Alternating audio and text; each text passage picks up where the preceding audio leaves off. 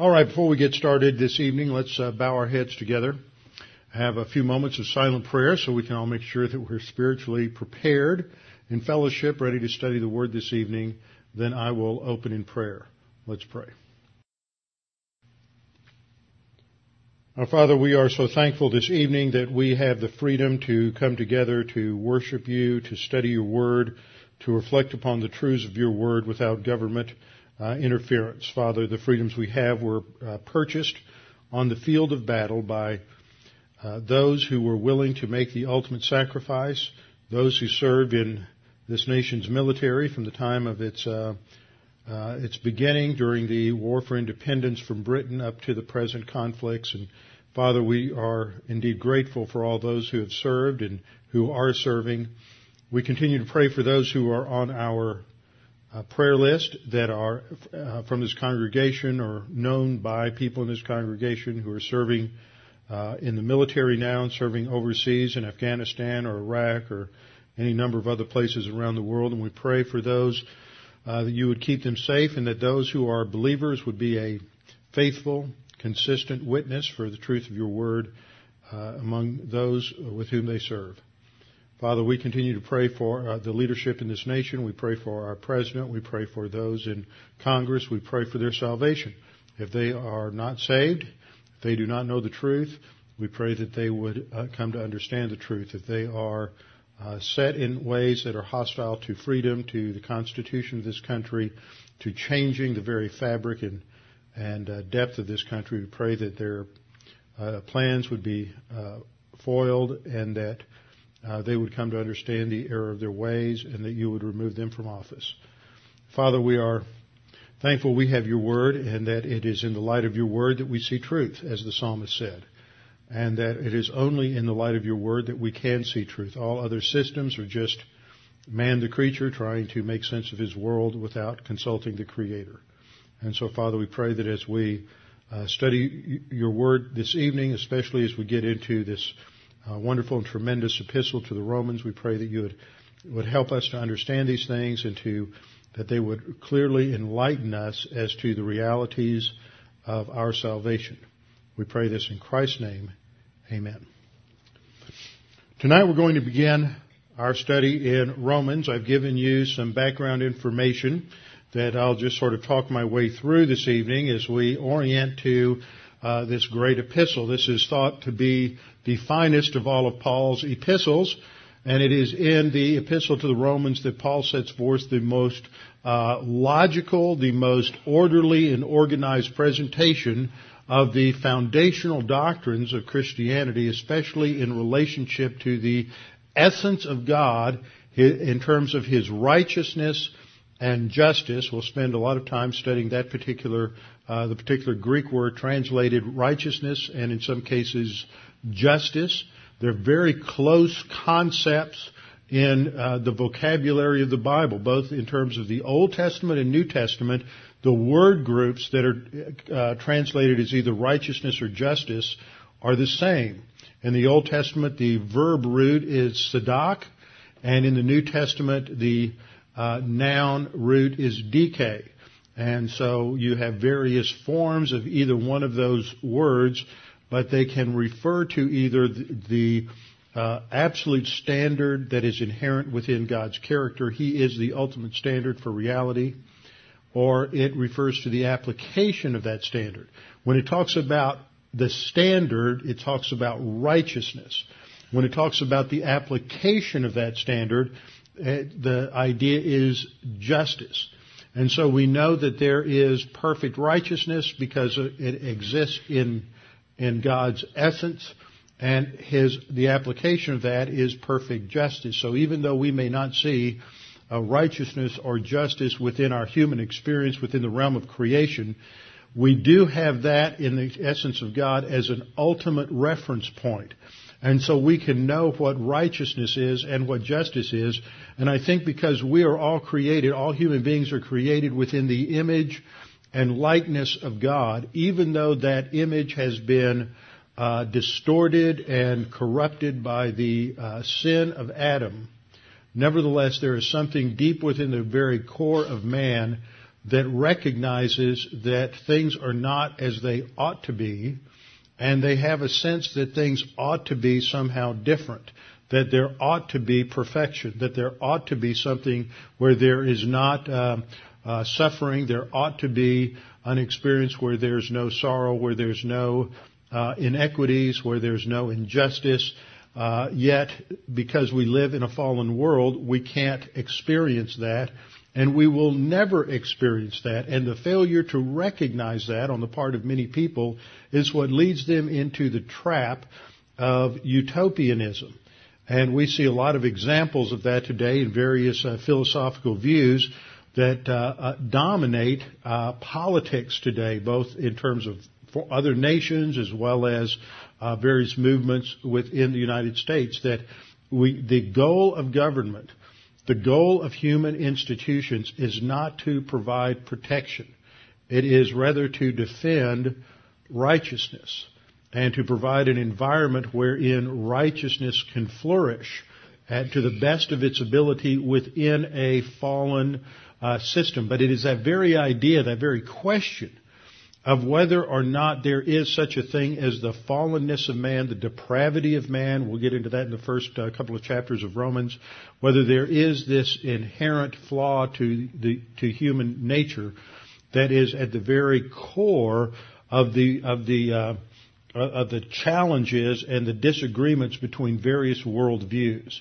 And those who believe that man is essentially flawed are uh, basically Christians. Others think of, of sin as some sort of cosmetic problem, uh, something on the order of a disease, but not a constitutional defect.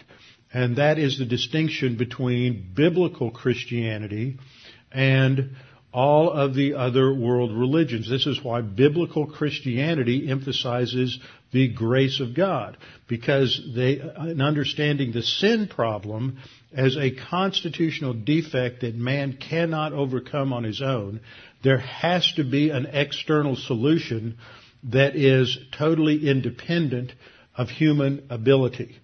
And so if you have a weak view of sin, and there are certain Christian uh, denominations and certain Christian theologians who have very diluted uh, ideas about sin. Uh, and so the more diluted your view of sin, the more you think of man as perfectible. And if man as an individual is perfectible, then society is perfectible. And when you think of society as perfectible, then you think that it, somehow it is up to mankind the institutions uh, of mankind to perfect uh, the human race and to bring in some kind of, uh, of utopia. And we'll get into some of those different ideas as we uh, go through our study of Romans and make application in different areas. Uh, but that that shows that that uh, what's important for us to note at this point, by way of introduction, is the importance of understanding uh, righteousness and justice, which is the very core of the message in in Romans. So when you look at Romans, the first thing we usually talk about whenever you talk about a, uh, a book of the Bible is the uh, authorship. The authorship is the Apostle Paul. The, Paul claims to be the author in Romans 1 verse 1. And even though there are those who in other books uh, that claim to be written by Paul doubt Pauline authorship, uh, there's uh, very few left in the world today uh, that doubt Pauline authorship.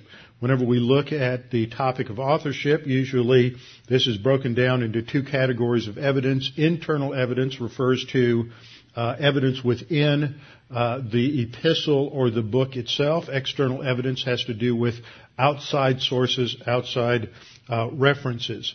Uh, so first of all, we'll look at internal evidence. You always start with Scripture. Always start with God in any system of thought. You, you start with ultimate reality and work your way out. Whenever you're dealing with Scripture, you start with the Scripture, the Scripture's testimony regarding itself. This is not a circular argument, but uh, it is a case of a witness. You go to the witness and you ask the right probing questions of a witness and their answers are either going to uh, be consistent and give you, give you corroboration of their basic testimony, or there's going to be some flaws or some inconsistencies that may cause you then to look at other uh, other areas of, uh, uh, of, to validate or invalidate uh, the claim. And so we're going to take the scripture at its word that it claims to be the Word of God, written by, by God through men using their personalities and their gifts, their vocabularies, their talents, their background in order to express uh, the eternal truths that God wishes to communicate to man uh, in a way that doesn't violate their individual human nature or personality on the one hand, but on the other hand, uh, it communicates exactly what God intended to communicate. And it does it in a way that, ex- that inspiration extends down to the very uh, words of Scripture, not just the words themselves, but the forms of Scripture. Whether a word is a aorist tense, a present tense, a future tense, uh, th- this is part of divine inspiration. Whether whether uh, whether or not one word is used or another word is used is part of uh, divine inspiration.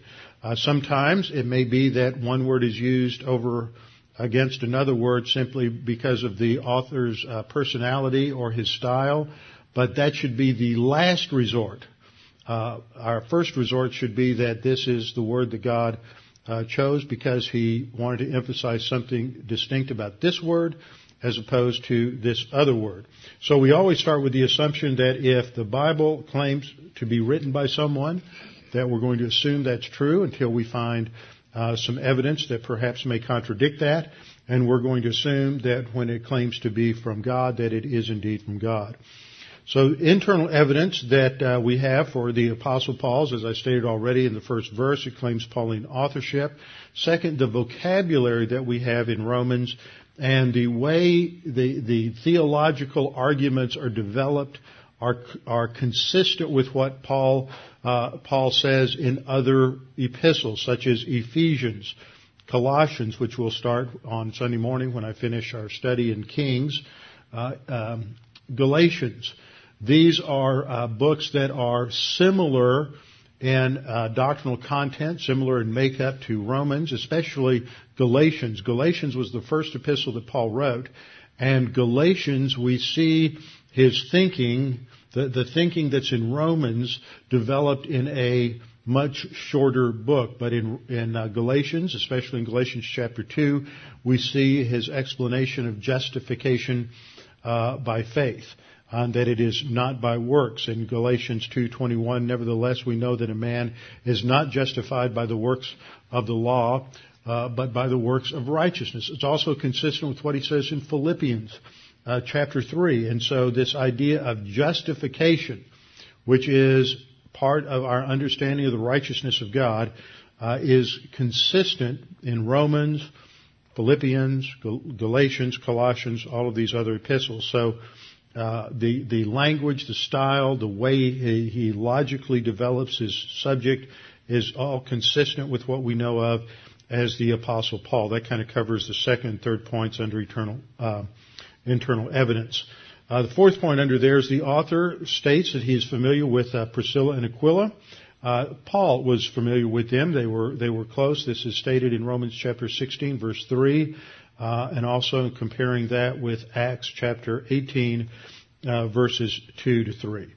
The author mentions in Romans chapter 15 verses 25 to 27 that he is in the process of taking up a collection of money to take back to Jerusalem and for the support of the uh, poor among the believers in Jerusalem.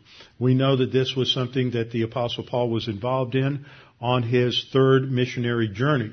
So when we take that statement in Romans 15 and compare it with Acts 19:21, uh, statements in Acts 21 through 5, 21:15, 17, and uh, 21:17 through 19, along with 1 Corinthians 16 1 through 5, and 2 Corinthians 8 1 through 12, and 9 1 through 5, we know that this fits what we know of what the Apostle Paul was doing on his third uh, missionary journey.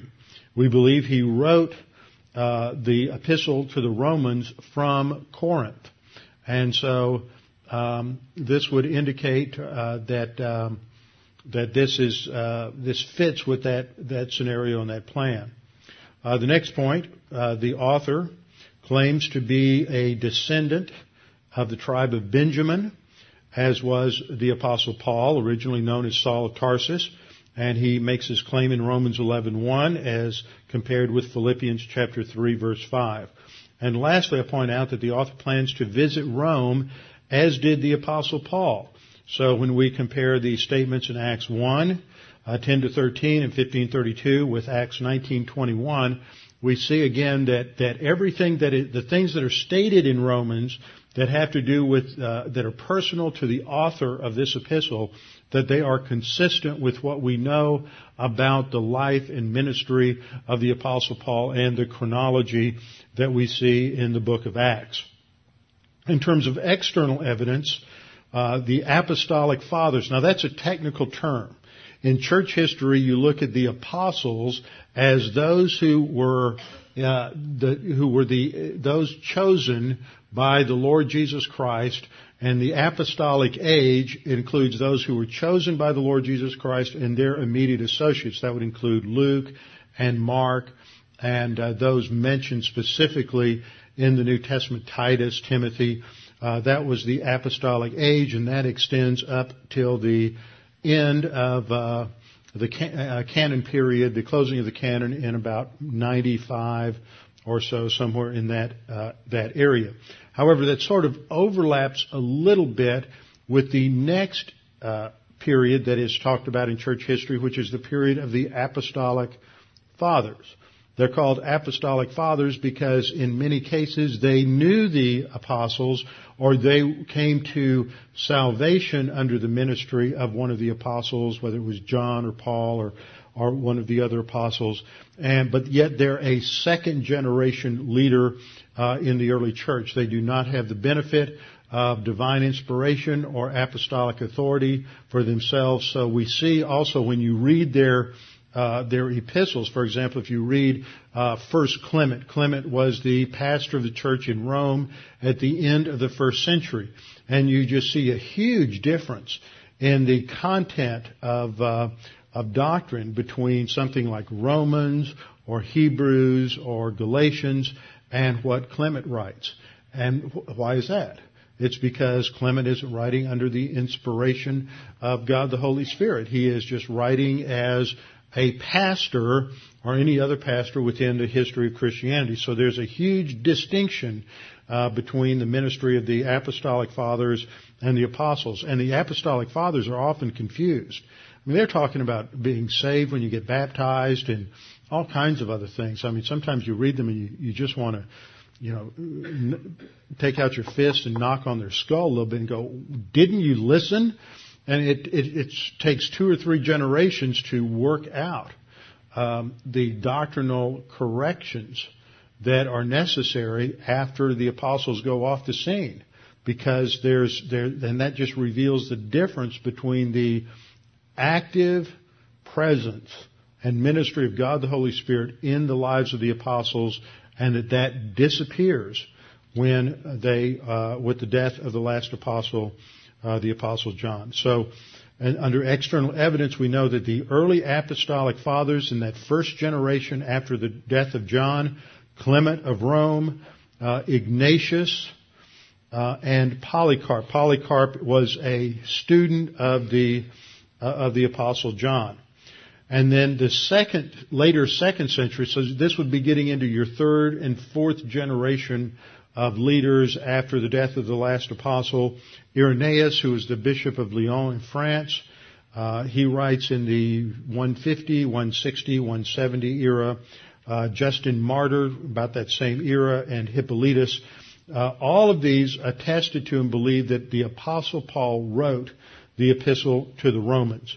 Uh, furthermore, in, we have the one of the oldest uh, canonical collections uh, is called the Muratorian fragment. This was discovered in um, uh, a couple of centuries ago, and it goes back to they've dated it to approximately uh, 170. So this is within 80 years of the writing of Revelation, the last book in the New Testament, and the Muratorian fragment uh, indicates that the apostle Paul wrote Romans. So we have a lot of evidence within the um, first hundred years of the church that uh, the apostle Paul wrote Romans, and there's no indication that anybody believed anything different.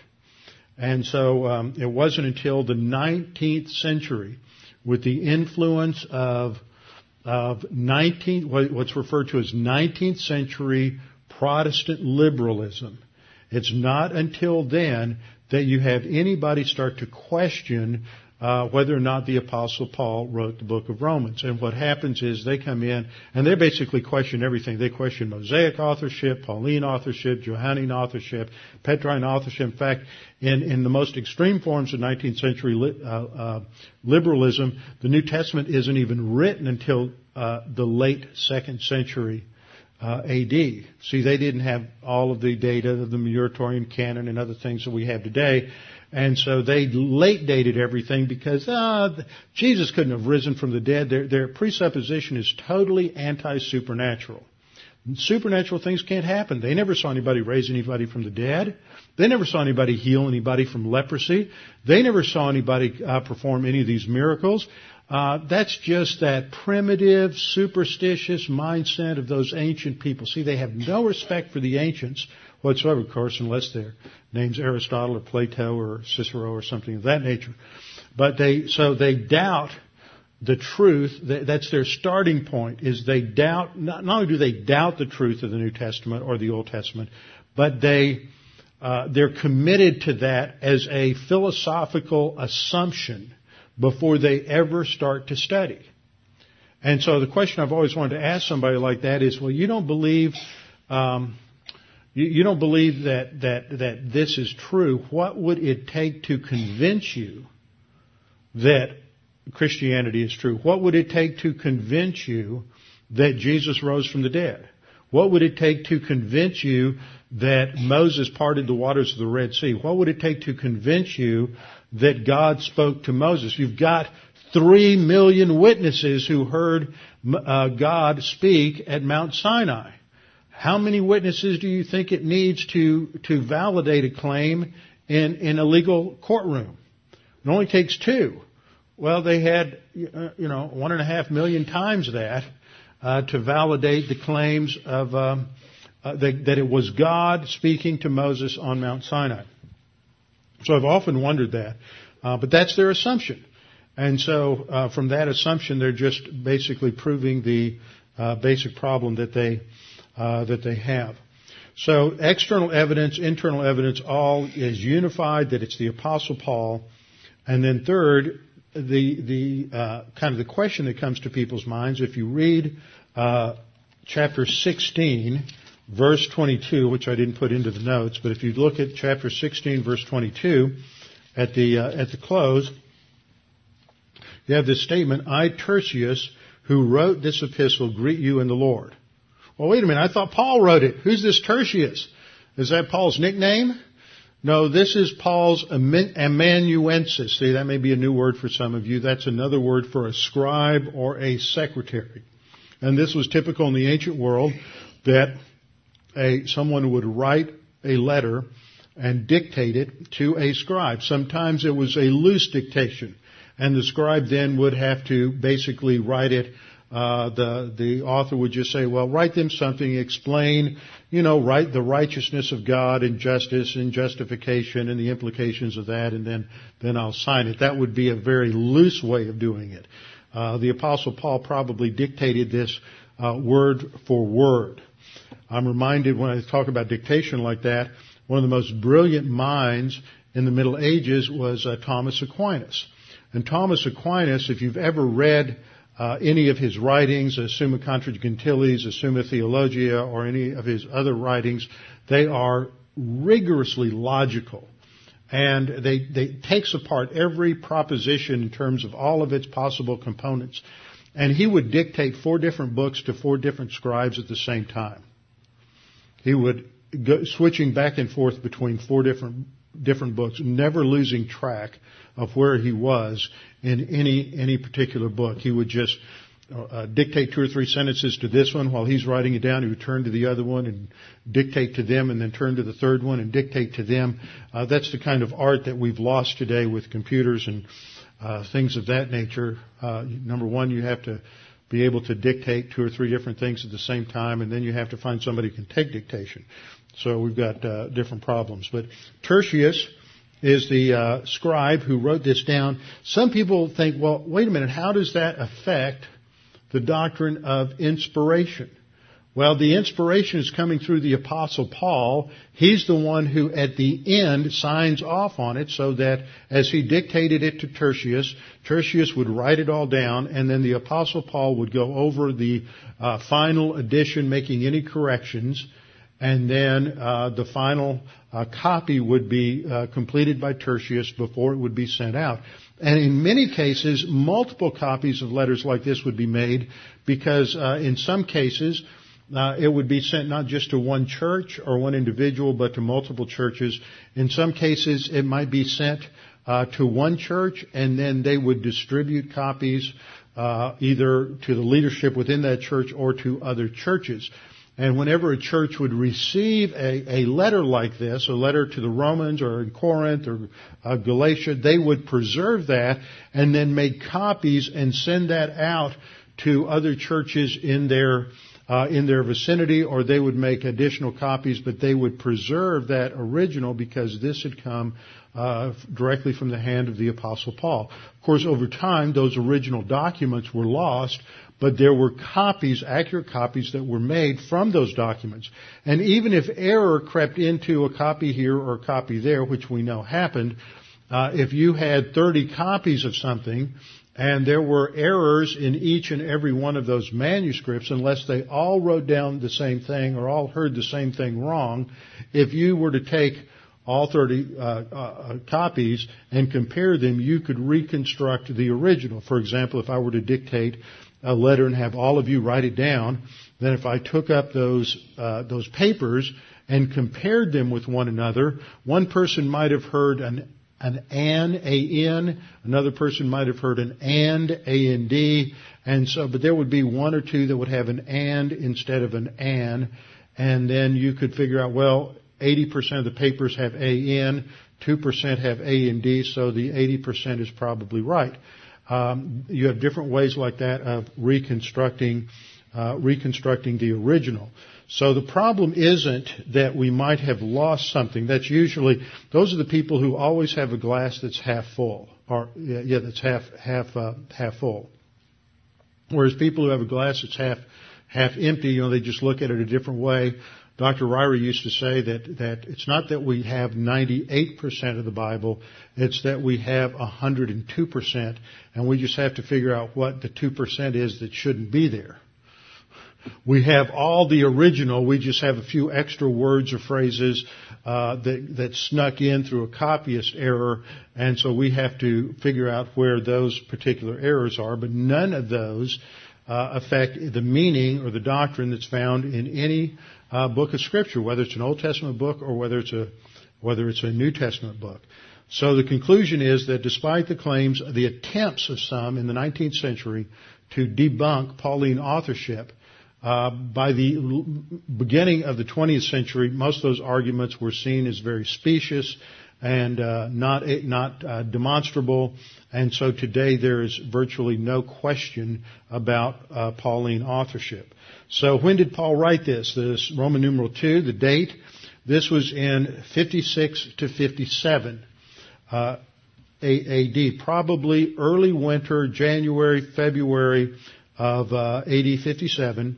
It's during Paul's third missionary journey. At that time, he wrote uh, three epistles. He wrote First and Second Corinthians and Romans. Now, most of you were here for uh, uh, Acts not too long ago. Paul went on three missionary journeys. At the end of his first missionary journey, how many epistles did he uh, did he write? You didn't know there was going to be a test tonight. How many epistles did he write at the end of the first missionary journey? One. How many did he write at the end of this or during the second missionary journey? Two. How many did he write on the third missionary journey? Three. The fourth trip is Rome, and he writes four. It's real easy to remember that. He writes Galatians early, then First and Second Thessalonians on the second trip, and he writes 1st and 2nd Corinthians and then Romans on the third trip, and then you have the prison epistles on the fourth trip, uh, Philippians and uh, Colossians.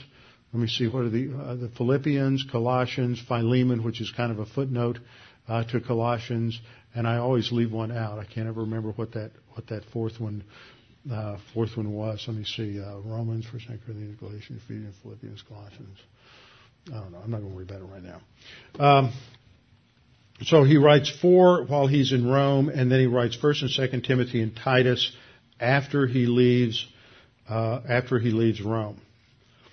Okay, so he writes this around January to February uh, 57, uh, after he has written First and Second Corinthians, and he um, arrives in Corinth, and somewhere at that time he writes to the church of, of Rome. He knows he's headed there.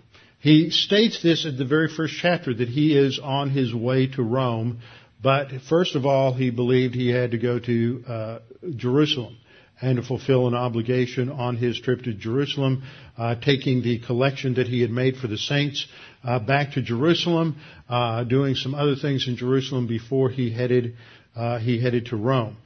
Uh, we'll discuss all of the issues related to that, whether he was right or wrong, when we get there in uh, in Acts. But he was his intent was to travel to Jerusalem to celebrate uh, Pentecost there, and then on to Rome. Uh, he spent Passover and the Feast of Unleavened Bread in Philippi in the early spring. Um, uh, so he wrote uh, that Romans prior to that. He left uh, Corinth and then headed back north up to um, uh, Philippi, up in the area of uh, Macedonia. It's at the time when Nero is emperor. That's very important to understand in terms of interpretation, especially when we get into uh, the 13th chapter of Romans that talks about the fact that no authority exists uh, apart from uh, the will of God, and that God, as He superintends history, uh, there are times when even uh, evil rulers, from our perspective, uh, are appointed, and God allows them to reign and nevertheless, because they are the ruler and the foundational principle of authority uh, is there, there is not to be, uh, they are to be obeyed. authority is to be respected as a foundational uh, establishment principle. Now, the church in Rome wasn't founded by Paul, neither was it founded by Peter. We don't know who, who founded the church there. One view is, and it's probably one or a little bit of both. Nobody, nobody knows. It was either we know from from uh, Acts chapter two that there were Jews from Rome in Jerusalem on the day of Pentecost. And so it is possible that some Jews were saved from Rome, and when they went back to Rome, uh, they proclaimed the gospel in Rome, and a church began. Uh, it's also possible that as Paul traveled on his first and second missionary journeys, and as uh, there were uh, Jews in those uh, cities and towns where he went, some of them could have either been traveling from Rome or they could have later traveled to Rome, and they could have been uh, the source of the gospel first uh, arriving in Rome. But it was not Peter, as the Roman Catholic Church has asserted. Peter was not the founder or the first, uh, was neither the founder nor the first pastor of the uh, church in Rome. Uh, Paul got to Rome before Peter did, and so he writes this epistle, and we're not really sure why he wrote it. We can guess because of the nature of what he says that there were questions that were being asked related to understanding uh, foundational doctrines. There were questions being asked about the relationship of works to faith. There were questions related to the necessity of works to salvation. There were questions related to uh, God's plan for the Jews, Jews and Gentiles. And it's obvious from things that are written uh, in this epistle that the congregation in Rome was mixed. It uh, contained both Gentiles and Jews. So he addresses questions that are asked by uh, both groups related to the nature of this new entity, the church, and its makeup and the impact of that, especially in relationship to uh, God's plan for the Jews. At the end of Romans 8, uh, verse I quote frequently that uh, I am persuaded that neither death, nor life, nor angels, nor principalities, nor powers, nor things present, nor things to come, nor height, nor depth, nor any other created thing is able to separate me from the love of God which is in Christ Jesus our Lord. And then Paul here is the Jew. Well, wait a minute. God promised us the land. God promised us this. God promised us that. Why don't we have it? If God is so faithful, how can you be convinced that nothing can separate you from the love of God? We've been separated from the love of God. What's going on? And so Romans 9, 10, and 11 are the logical uh, development of his theme of righteousness, righteousness towards the Gentiles, righteousness towards all mankind, developed in the first uh, first eight chapters, and then in chapters nine through eleven, showing that God's righteousness is vindicated in His dealings with uh, Israel, uh, and and um, eventually all Israel will be saved. Uh, Paul begins in Romans nine saying that all of the um, covenants and promises belong to the Jews and they're never taken from the Jews and that eventually all Israel will be saved. Romans chapter uh, chapter 11, and um, and so that fits within that context. And then uh, everything shifts in Romans 12, dealing with the application of God's righteousness into the life of the of the individual believer. In terms of the historical background, I just put a little bit down here in terms of uh, understanding the history of Rome. There's some great websites out on the internet that have lots of information about Roman history. Roman history, as fascinating as it is, is not uh, part of our study on the Epistle to the Romans, uh, only insofar as it touches on uh, the content of the epistle. The focus is on the righteousness of God, not the unrighteousness of Rome. Uh, Rome was founded in uh, 753 BC by uh, general agreement today, plus or minus a little bit. Uh, there are various legends. There's not a lot of hard data about how uh, Rome was founded. Event, there were the Etruscans that were in the area and some other groups that settled on the hills that are made up the seven hills of the city of Rome. And uh, there, the tradition has it that uh, uh, Aeneas fled there after Troy was destroyed. He was a Trojan. He fled to the Italian peninsula. His descendants uh, were Romulus and Remus. They were not raised as uh, uh, by a wolf. They were part of his his his legacy, and they had a falling out. Romulus killed Remus, and so when Romulus became the first king of Rome. Um, that date is marked as April 21st, 753, otherwise known as San Jacinto Day. Just wanted to see if everybody was still awake and listening.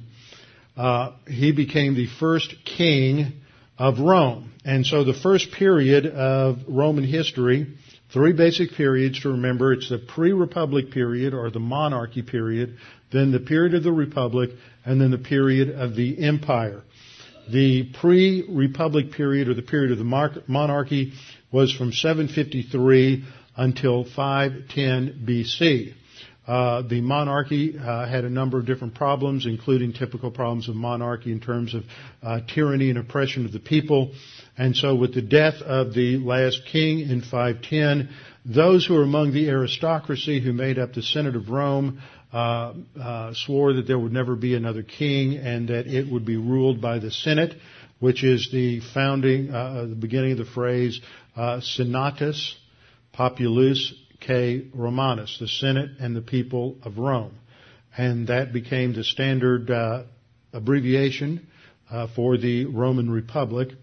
Uh, it's during this time that Rome begins to expand outside of the seven hills, beyond its basic walls, conquers the neighboring Etruscans and Greek uh, colonists on the uh, Italian peninsula, expands into North Africa with treaties with Egypt, uh, goes through uh, a couple of different wars, the Punic Wars with the Carthaginians, eventually defeating them, expands westward into Spain, uh, northward into Gaul, and eventually into uh, Britain and eastward into the Middle East and the eastern end of the of the Mediterranean. As Rome expanded, its wealth and prosperity expanded. And of course, no nation has ever passed the prosperity test.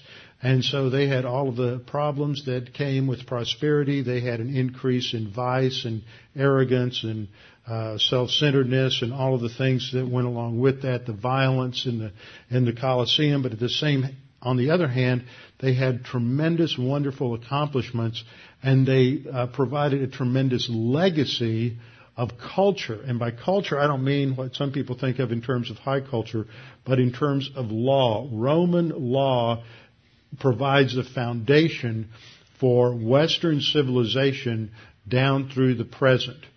But what made Roman law great, in my belief, was uh, when Christianity comes into the Roman Empire and it modifies the, the, some of the cruelty and some of the other aspects that were present in, uh, in, in Roman law, and that this it's really Christianity that allows Roman civilization, the good side of Roman civilization, to continue.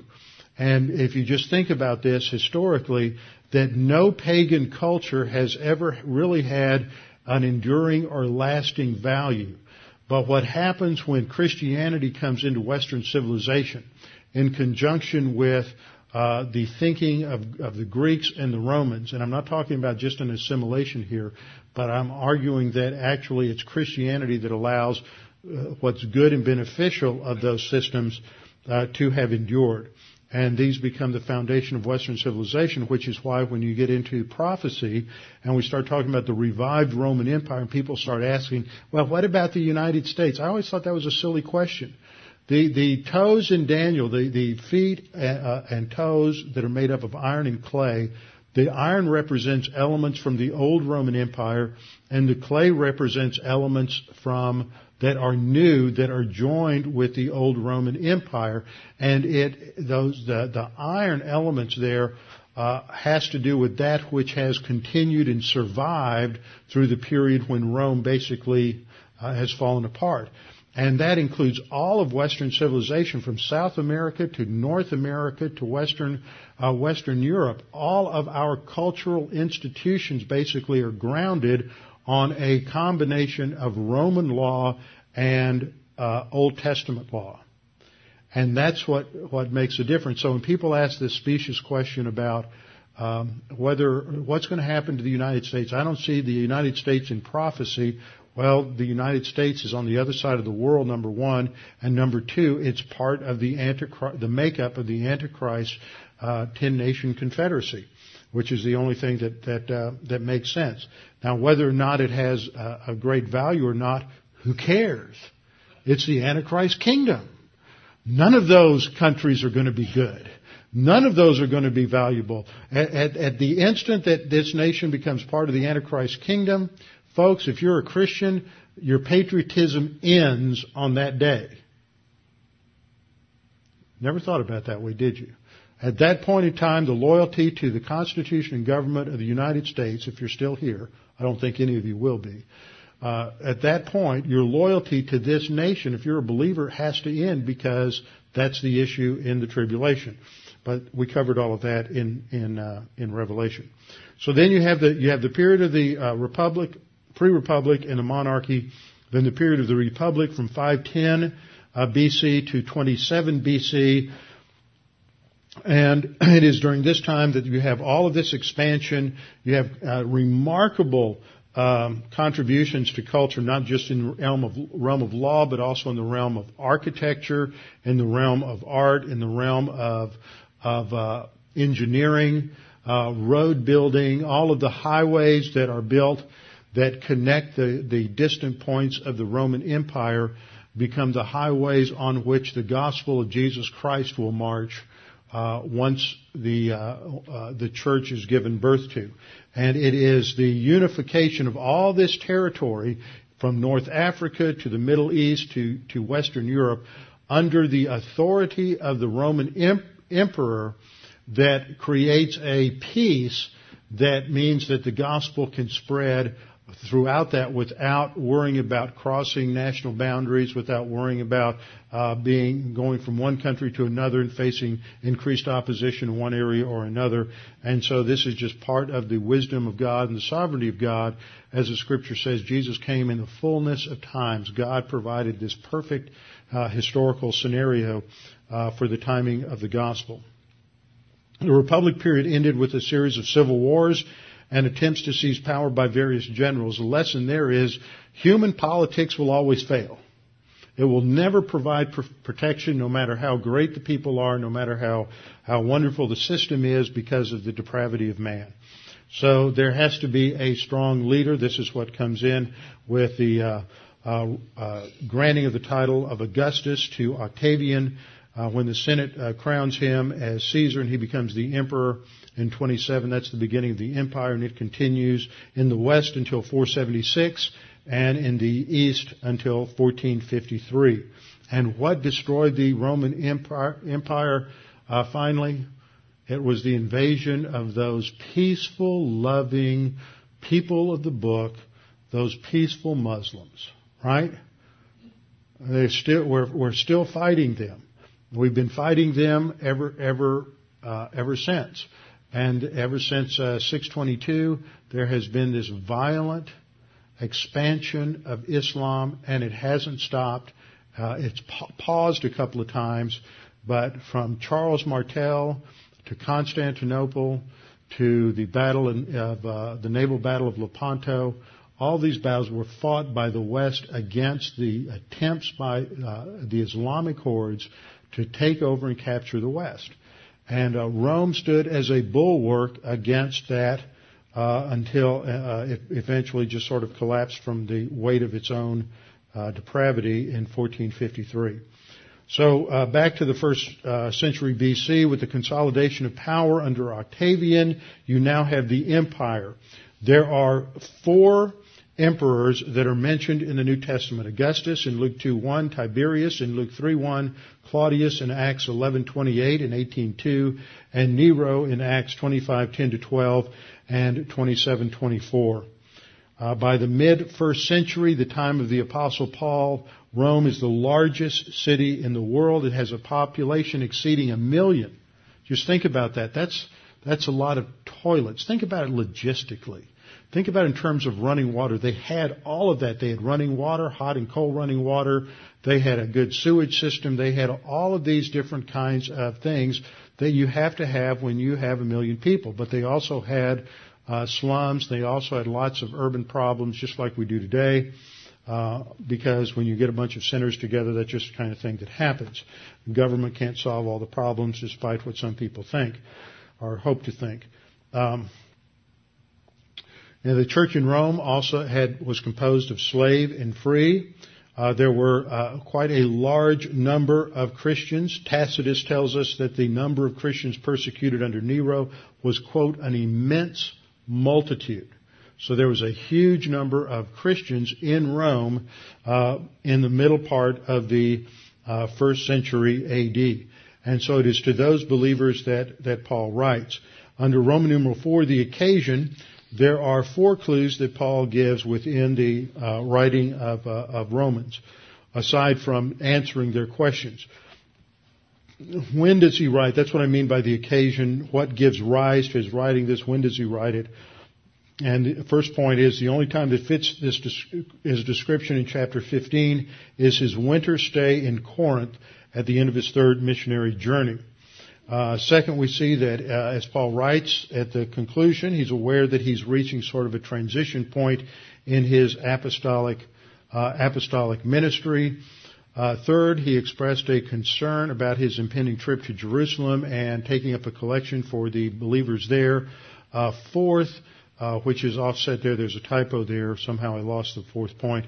Paul is seeking the support of the Roman Christians as he makes his way eventually to Spain. That was his plan to go to Jerusalem, then come back to Rome, and then head further west to Spain. And there's even some tradition that he did make it to Britain, but we can't uh, be sure about any of that. Uh, fifth point has to do with the literary genre. It's a letter. People today, theologians are getting all wrapped around the axle about literary genre.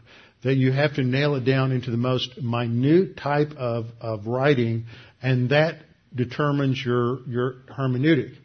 Um, you know, that's just uh, wrong. Hey, we're focusing on the wrong thing. There's a lot of strange things going on today, and that's just one of them. Uh, Roman numeral 6, I got a working outline. I'll wait till next week. We'll cover the whole book of Romans next week, but let me just give you a couple of other things under, let's say we'll move Roman uh, numeral 6 to the outline to Roman numeral 7, and Roman numeral 6 will be key doctrines and terms in the epistle uh, to the Romans.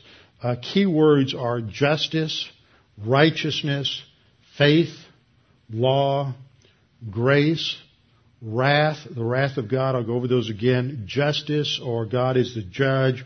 Righteous, or righteousness. Uh, faith, law, uh, works. What's, what, what is works? Is faith a work? Some people get all wrapped around the axle on these things. Uh, grace.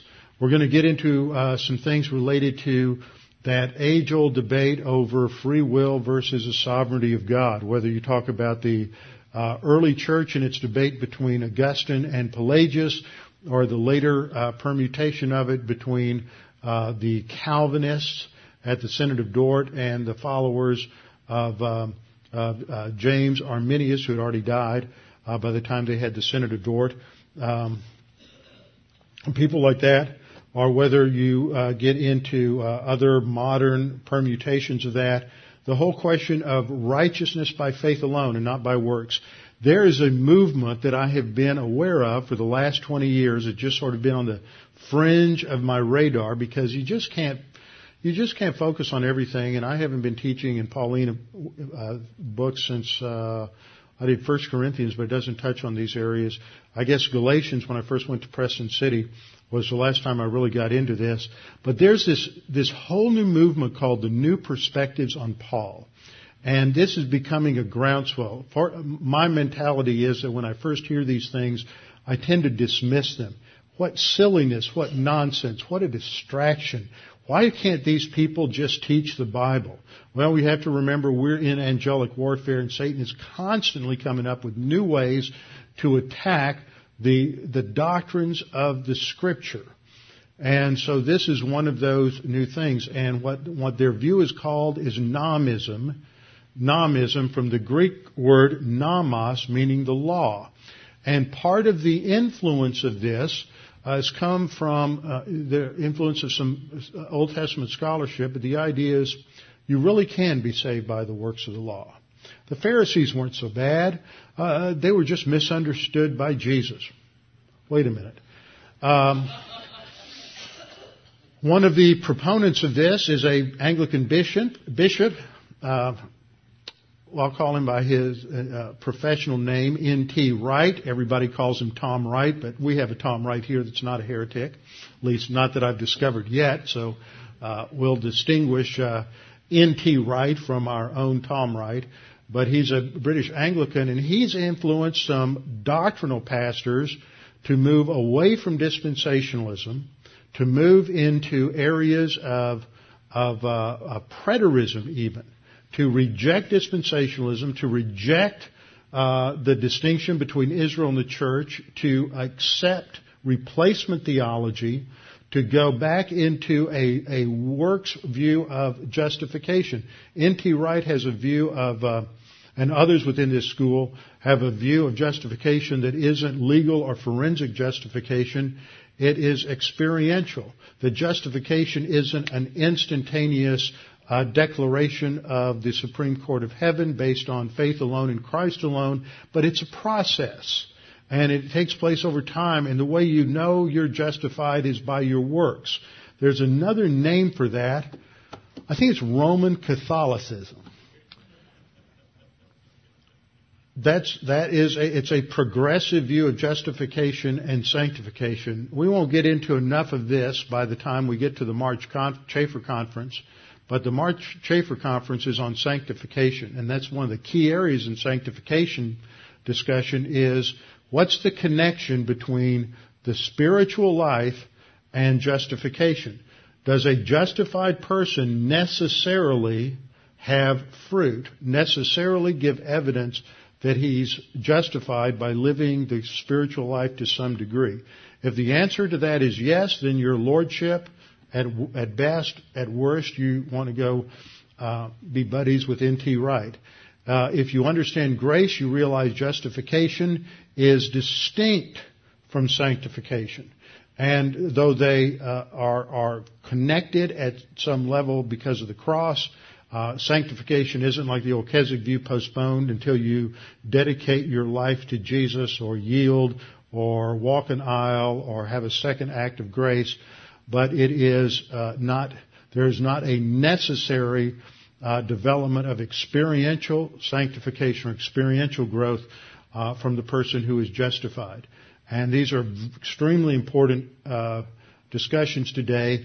Unless you think that somehow this is just some sort of pie in the sky theological abstraction that uh, that uh, seminary students get into, uh, this is at the very core. This is part of the distinction between a true free grace understanding of the gospel and covenant theology and reformed theology, which is inherently inherently replacement theology and has at a presuppositional level at least the seeds of anti-Semitism. That doesn't mean they, those seeds flourish, doesn't mean those seeds produce anything, but that's the, the seeds of anti-Semitism within Christianity only grow in the soil of, of uh, replacement theology. And two weeks ago, if you read the uh, Marxist Chronicle produced here in Houston, then you notice in their Thursday belief section, which is the worst tripe I've ever read. Always have to work hard to get back in fellowship after reading that little uh, that little section. But there was an article in there two weeks ago about the the Renaissance of Calvinism. I think they just discovered that. They, they, did mention that it's been going on for about 15 years, and they're right, but I think they just discovered it. Uh, but as a result of this, Calvinism has really taken off uh, in the last 15 or 20 years in terms of Reformed theology in two Reformed seminaries. A split off from Westminster Seminary up in Philadelphia, uh, called Redeemer Seminary, is opening an adjunct ca- campus here in Houston this fall, and um, Reformed Seminary of Jackson, Mississippi, has opened up a uh, an adjunct campus here in Houston. Somebody asked me a few years ago why we didn't move Chafer here. I said we can't stand the competition. Every seminary's come to Houston now, just about. And every denomination has a branch here, and they're all fully accredited and enormously funded, and they're the, uh, they're the Goliaths, and, um, uh, Chafer just, it's very difficult to start a seminary in that kind of environment if you're not accredited, because the number one question we always get when people call uh, the school is, are you accredited? And when the answer is no, they basically hang up. Maybe not literally, but mentally they hang up because accreditation has been the, has become this monster today that it wasn't 40 years ago. And if you, if you want to go into the military as a chaplain, if you want to be a chaplain at a hospital, if you want to go into any number of different ministries, if you didn't get uh, your degree from an accredited school, which costs millions of dollars to get accreditation. It is the biggest racket uh, since the mafia in New York back in the in the 20s and 30s. Uh, it costs millions of dollars to get accredited and to stay accredited. And so there are just a lot of uh, uh, young men out there who want options in their in their ministry, and if you're not accredited, that just limits it uh, too much for them, so they don't even give you a uh, you know, a second look. Anyway, we'll get back next time and get into the uh, outline and overview of Romans and cover the whole uh, epistle in uh, our one-hour flyover. Father, thank you for this time to study these things this evening and to uh, be challenged by the truth of your word and your righteousness, knowing that we can never measure up to your righteousness. In the Old Testament, Isaiah said, all of our works of righteousnesses are as filthy rags that we cannot measure up no matter what we do. The only thing that can provide us with a solution is your grace. And in your grace, you've provided a perfect solution. And as, as Isaiah also said, our sins would be made white as snow. And that can only happen as you uh, credit to us the righteousness of Jesus Christ. And then, then we are declared to be just. Father, we pray that you would challenge us with these things and that we would have a tremendous uh, desire and hunger to understand the message of Romans and to see it lived out in our lives. We pray this in Christ's name. Amen.